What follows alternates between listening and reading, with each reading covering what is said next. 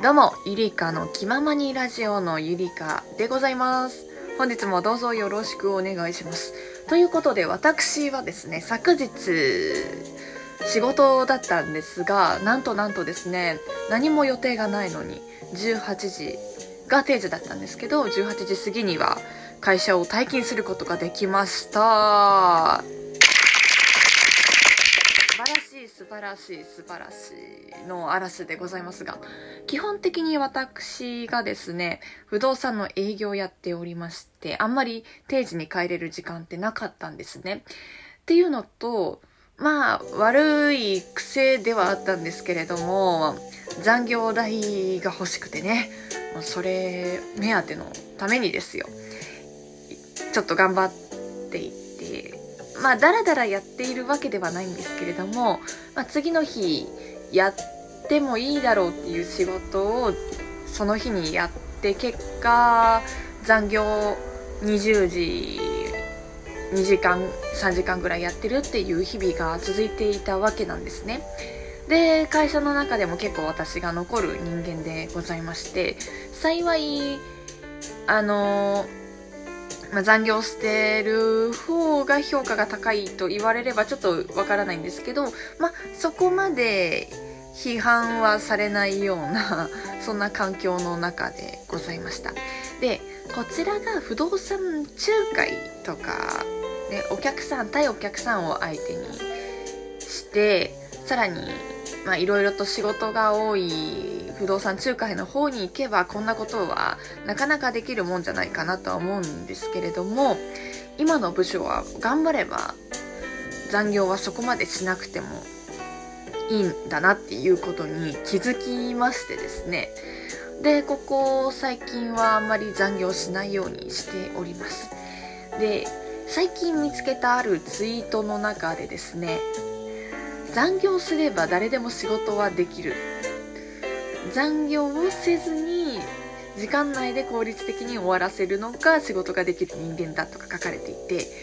ほうなるほどなっていうのは正直思いましたね。まあ、オフィス系とかそういう系ですともしかしたら時間内に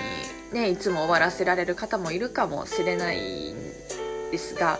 どうなんでしょうね私の仕事柄どうしても外に行く時間が多いのと移動時間も片道1時間とか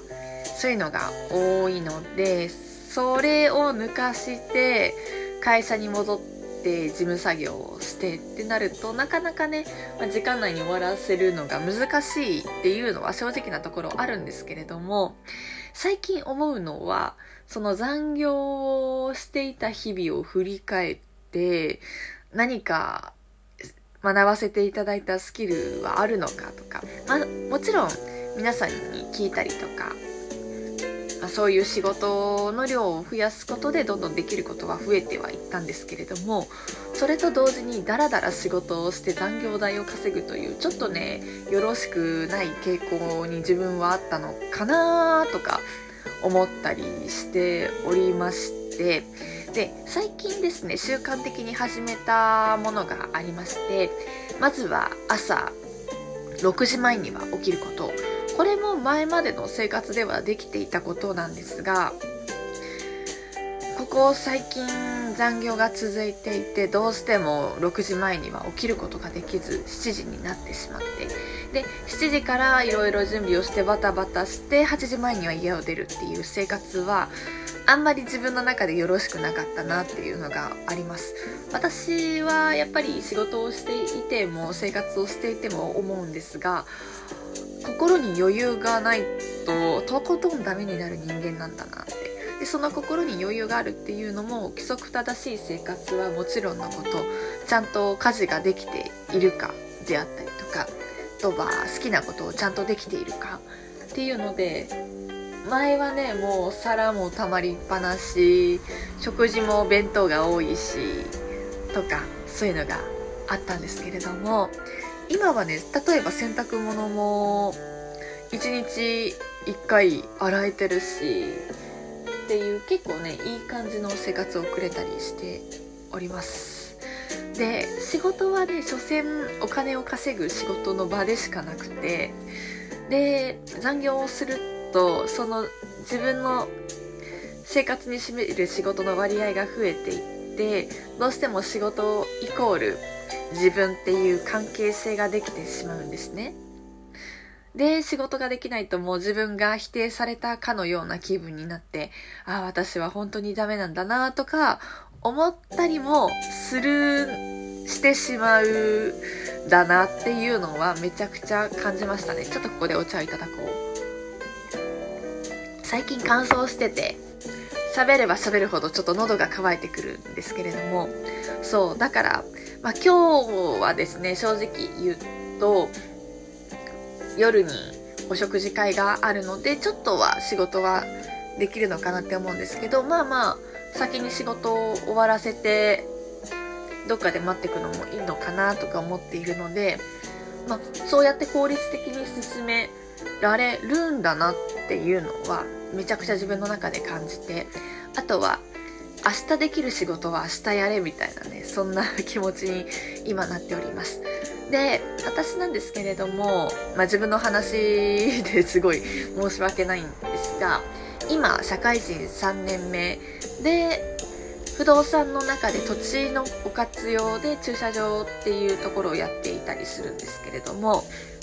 4年目について、ちょっとこの知識を活かしつつも、不動産の仲介をやれたらいいなとか思っていたりするのでね。そう。で絶対忙しくなるでしょうけれども。ですし結構ねそういう現場っていうと残業が好まれる傾向にあるみたいです。噂によると。まあそこはねうんまあしょうがない。っちゃしょうがない。かもしれないしその中でまあ効率的に進められたら一番いいのかなとかもね思ったりしているわけなんですが、まあ、こうやって仕事のことは話していますけれども最近自分の中でも形が決まっていてまあラジオをやってみたいっていう思いが自分の中では湧きつつありますし常になんでしょうねこう沸点には達しないけれどもちょっとぐつぐつ煮込んでいるような感じでラジオの気持ちが強くなりつつあるんですけれどもやっぱね昔だとラジオ業界っていうとネットとかあんまり発展してなかったものですからラジオ局に勤めるであったりとかそういう人脈をこう辿っていってなんとかラジオ業界に携わるっていうのがね主だったと思うんですけれども、まあ、ヒカキンさんとかね YouTuber のいらっしゃいますしそういう方見てると自分でこう発信する力を持っていれば別にどこにも所属しなくてもいいのかなとか思っていてでなるとこう完全に個の力で頑張るっていうのがちょっと面白いなとか思ってきて最近ボイトレとかも全然してはいないんですけれども、まあ、こう、好きを極める中でですね、やっていけたらいいのかなとか思ったりしているところでございます。はい。ですね。そうなんです。あと、その残業をあまりしないようにするっていうところの中に、今までは残業をしないと成り立たないような生活っていうのが正直なところあったんですけれども、私がですね、昨日からですかね、一昨日からですね、携帯を買いまして、で、それも通信会社を買いまして、ソフトバンクから楽天モバイルにして、で、楽天モバイルだと、今がもう100万人は超えているみたいなんですが、300万人まで1年間が通信料無料で2年目からは3000円っていうめちゃくちゃお得なプランがあってそちらに今移行をしました。で今までソフトバンクで契約した時に1万2000円ぐらいかかっていたんですよ。めっちゃ高いでしょ？でもそれが今機械代がねまだ償却できていないんですけれどもそれがおそらく月々3000円とかが残っていてだから単純に引き算しても8000円9000円は毎月浮くような計算になって結構大きいでしょ。そうそういうなんでしょうね。自分の中で生活に多少まだゆとりはない状態ではあるんですけれどもゆとりが出てきたっていうところでどんどんどんどんそういう仕事の割合を減らしていってその分何かスキルアップであったりとかそういうのに費やしていけばなんかねうまい感じでその仕事の割合は減るけれども仕事も何でしょうね結構効率的になるし生活も豊かになるしで結構一石二鳥だったりしてまあ残業代ないとちょっと厳しいっていう人は、まあ、そうやってなんでしょうね今自分が使っているものをこう減らしていって生活にゆとりを頑張って頑張って持たせてそれで仕事の量を減らしていけばおのずとなんでしょうね仕事の次のスキルアップの資格の勉強とかもできるしそうまずはねそういうとこを目指していくべきなのかなっていうのは思ったりしました。はい、ということで本日はですね、残業を減らしたみた話についてお話をさせていただきました。またぜひ聞いてください。今日も聞いてくれてありがとうございました。それではまたバイバイ。